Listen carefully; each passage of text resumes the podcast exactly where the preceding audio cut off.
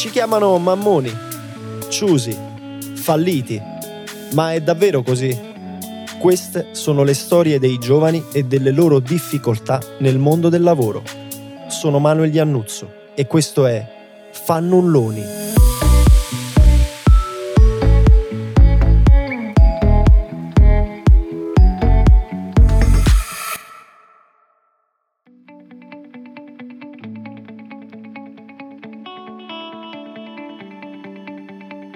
Marco ha 28 anni, è di Napoli ed è emigrato a Milano dove vive da tre anni.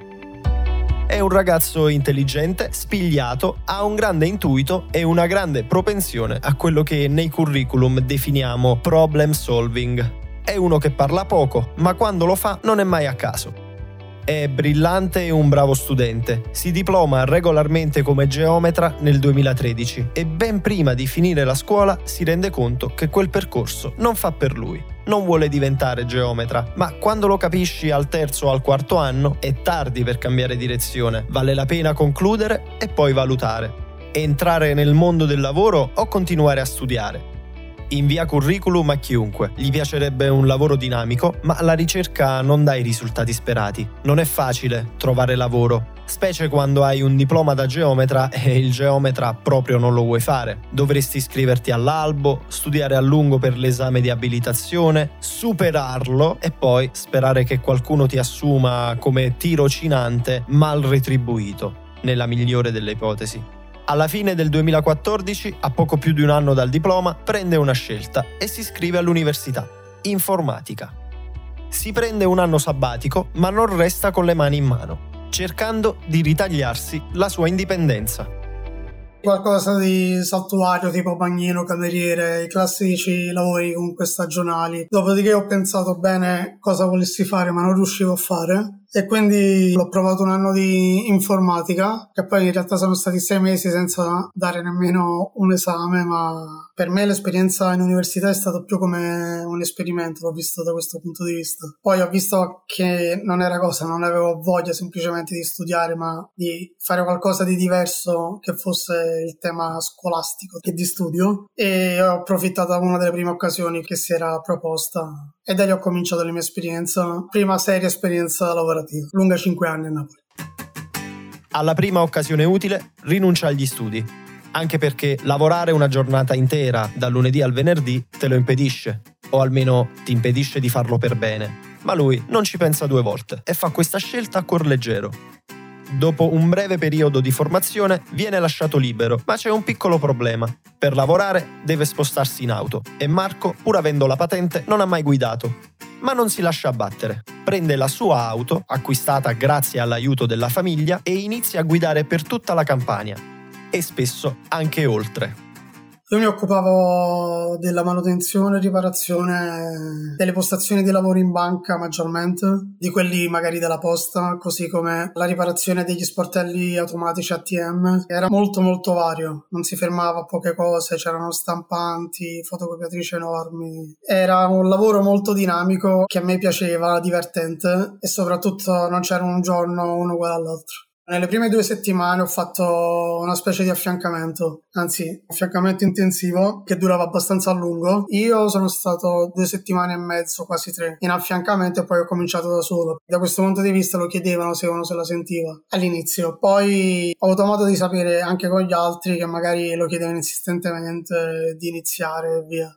Io ho cominciato sei mesi come apprendistato e lì prendevo tipo 900 euro al mese. Poi mi è stato rinnovato a tempo indeterminato direttamente e da lì sono arrivato a prendere poco più di 1000, 1200, però con la gabola all'interno. La gabola era che nel mio stipendio era inclusa la tredicesima, che mi veniva spalmata sulle 12 mensilità. Quindi poi a dicembre per me non era Natale. Avevamo tante regioni a cui fare manutenzione, quindi parlavamo di Campania, Molise, Basilicata, parte sud dell'Abruzzo e parte sud del Lazio. Non era trasferta, era semplicemente un andare e tornare nella stessa giornata e nel frattempo fare gli interventi a chilometri e chilometri di distanza. Poteva capitare di avere 6-7 interventi, tutti quanti sul tragitto, quando il tragitto complessivo poteva essere di 300 km di sola andata. Quindi si arrivavano a fare 600-700 km in un giorno. Poi tornando a casa distrutti la sera, capitato pure oltre le 9. Non è che vengono riconosciuti straordinari, quelle cose lì devi essere tu a dire grazie a loro. Io mi sono ritrovato nella condizione di sentirmi quasi obbligato a doverli ringraziare perché mi davano l'opportunità lavorativa.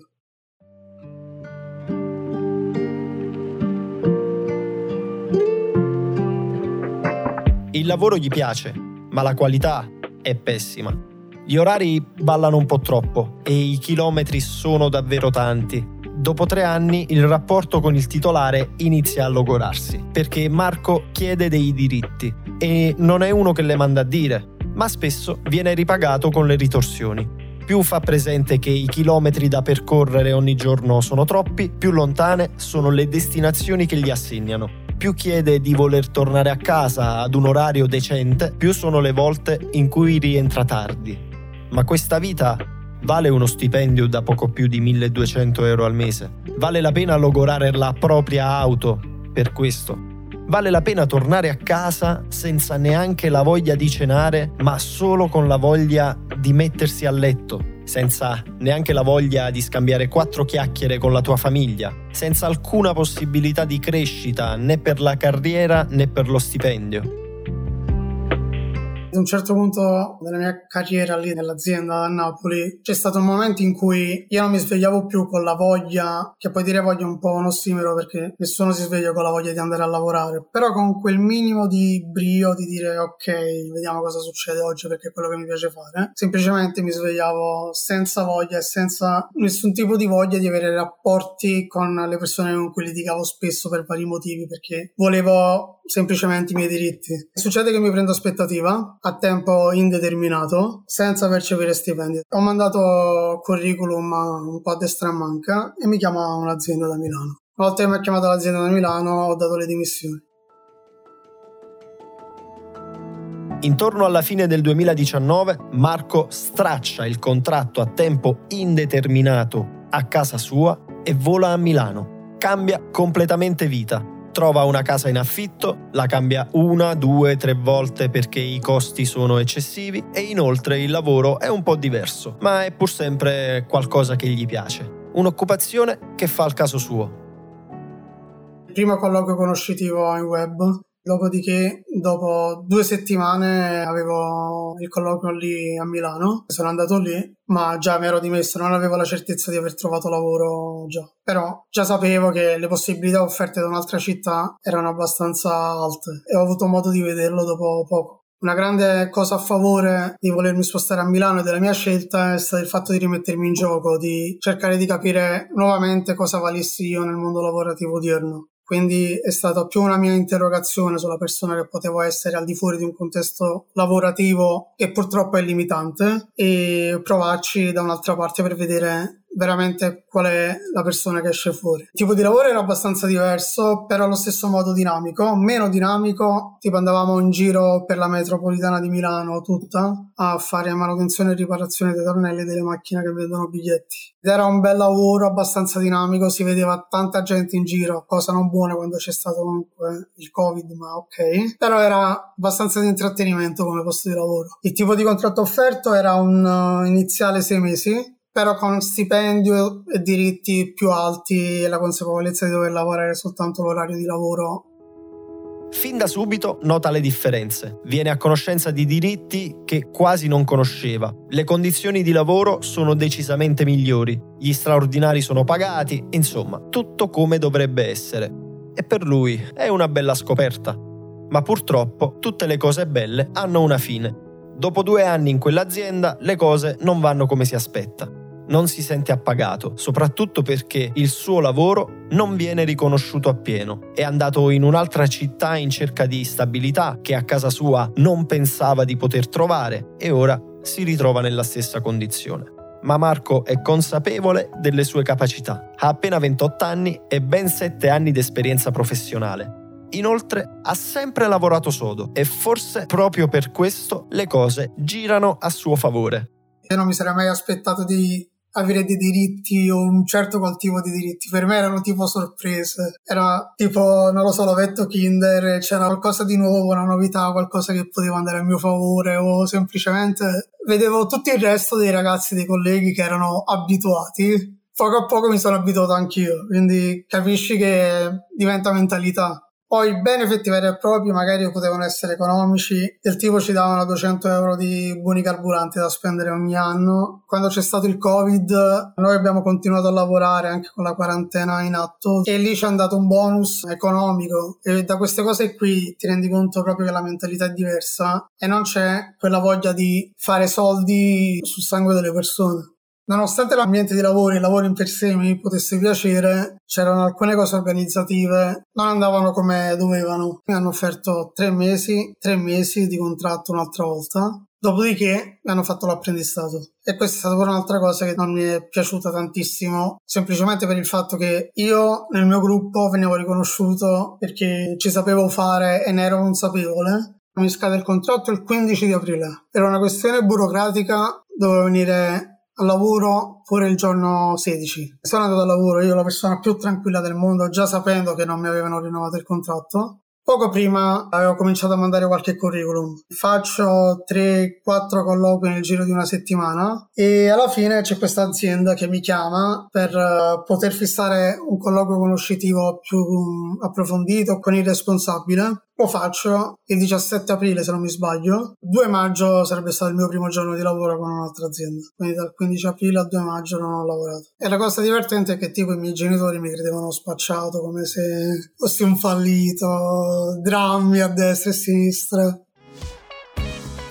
Dopo un periodo di formazione iniziale firma un contratto a tempo indeterminato e la cosa è ancora più soddisfacente. In primis perché ritorna alle origini, fa lo stesso lavoro che faceva a Napoli, che gli piaceva molto, e poi perché lo fa con diritti e benefit che neanche si aspetta. In più percorre meno chilometri, gli orari di lavoro sono rispettati e soprattutto non deve usare la sua auto, io ritorno a fare il tecnico on site, si dice. Ci abbiamo un po' di inglese perché dirlo in italiano è un po' strano. Io prendo col mio furgone, bel furgone, vado in giro per le zone di Milano, provincia, c'è pure Milano città. Io ho un portatile, un cellulare aziendale, un modem aziendale, il furgone aziendale, i ferri ovviamente di lavoro aziendali e un kit di primo soccorso giusto perché devono e altri tipi di attrezzatura e via, diritti vari qui il lavoro è molto più concentrato sulla qualità che sulla quantità. Lì a Napoli era tutta quantità perché si doveva correre, si doveva fare sempre qualcosa in più. Qui invece tendono a prediligere un attimo di più la qualità e quindi non si corre mai, si fanno le cose come si devono fare, si perde il giusto tempo e non c'è nessuno che ti dice ehi perché ci metti così tanto tempo oppure ehi dove sei di fare questo. Facciamo quello che dobbiamo fare, ma non importa spesso nemmeno se lo facciamo il giorno dopo. E in pratica io dovrei tornare a casa verso le 5 e mezza, ma quando torno a casa alle 5 5 e mezza per me è tardi.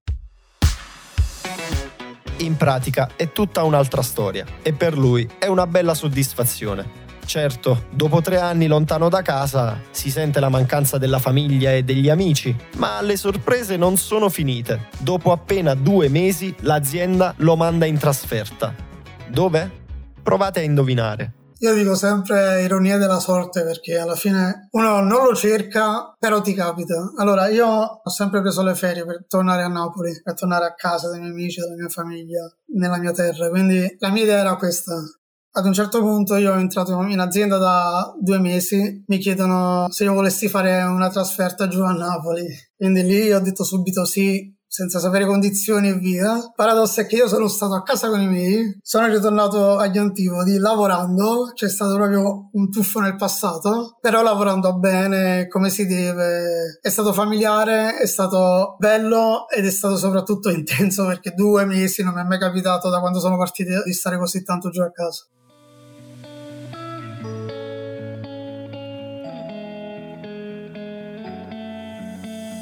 Ironico, no? Forse il fato, il destino, ha pensato di restituirgli un minimo dei sacrifici fatti, ricompensandolo per il coraggio e la determinazione con cui ha deciso, tre anni fa, di lasciare tutto e andare via, come tanti altri ragazzi, per farsi la sua vita senza l'aiuto di nessuno. E sicuramente questa è una bella rivincita. Ho letto tanti articoli di ragazzi che hanno rifiutato posti di lavoro assurdi dove si arrivava a una paga base di un euro, un euro e 50. Dico non arrendetevi e non vi accontentate. Soltanto con i no si ottengono dei cambiamenti. Dobbiamo cercare di essere la maggioranza e bisogna farlo per un benessere comune. C'è un attimo da rivalutare tutto il pensiero comune i pregiudizi che possono esserci verso una nuova generazione, perché per o male purtroppo funziona sempre così. Ogni generazione precedente avrà da ridire qualcosa alla generazione di dopo e viceversa. Quindi secondo me il giovane non deve arrendersi e cercare di chiedere quello che gli spetta di diritto e se non lo trova cerca di cambiare. Bisogna cercare di uscire dalla propria zona di comfort e vedere cosa c'è dall'altra parte del muro, perché noi non lo sappiamo, ma c'è un muro invisibile che ci limita. Ci limita.